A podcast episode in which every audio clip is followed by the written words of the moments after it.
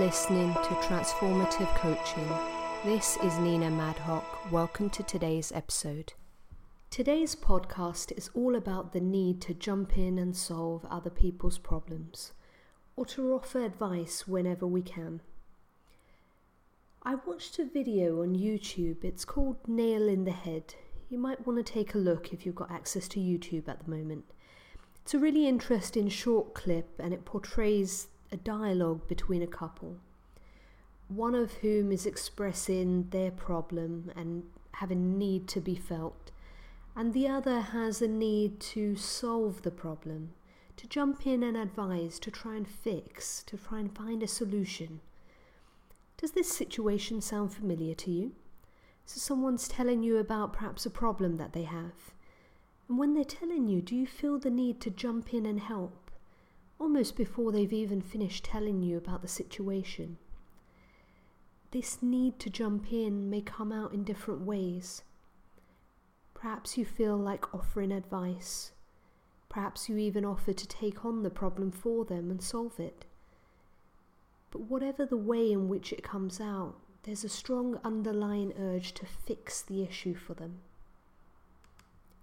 Now, if you're willing to offer up your time to support someone else, you might question what the problem is with doing that. Why is that such a concern? I mean, the other person has a problem. You're willing to fix it. You'll devote your time and attention to doing so. Why is that a problem? Well, it can be a problem for multiple reasons. There are several issues that it causes for you and for the other person but often they're subconscious. So for you, just reflect on what's driving your urge to solve their problem.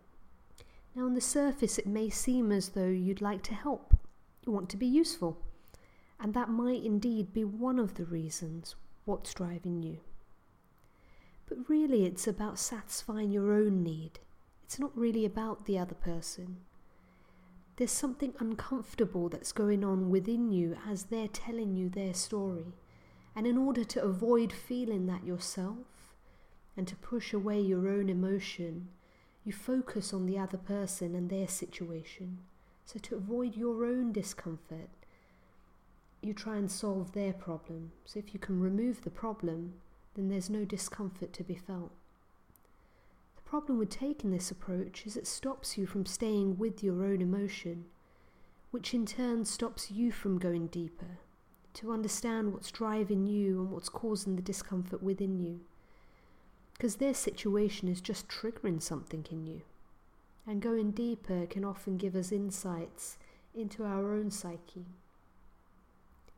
Now, for the other person, it's almost a mirror reflection of that. You trying to take on the problem for them stops them from facing their own emotions.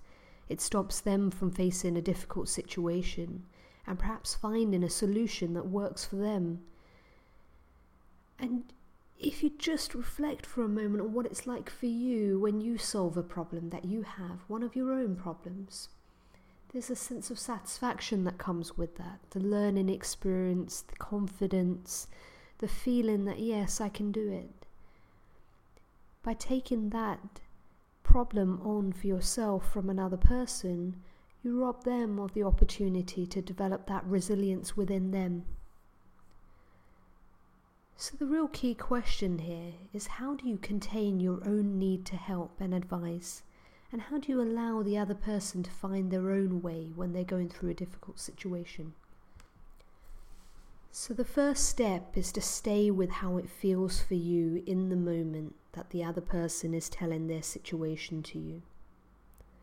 Stay with the physical sensation in your body and any emotions that arise for you. Park them to one side and say, This is something that's being triggered in me. Allow yourself the space and time to be able to go deeper later. With the other person, ask them what they need. Ask them whether they need any suggestions, whether they just like a listening ear, or whether it's something as simple as a cup of tea.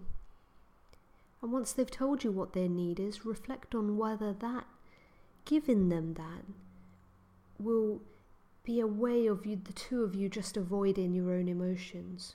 or whether actually it's a piece of comfort that they can do with in a time of need. And when you are feeling this strong urge to advise, take a few moments out and just tell yourself that you're just going to pause and consider whether or not to offer that advice. Flip the situation around and consider how you would feel if someone else stepped in immediately to solve things for you.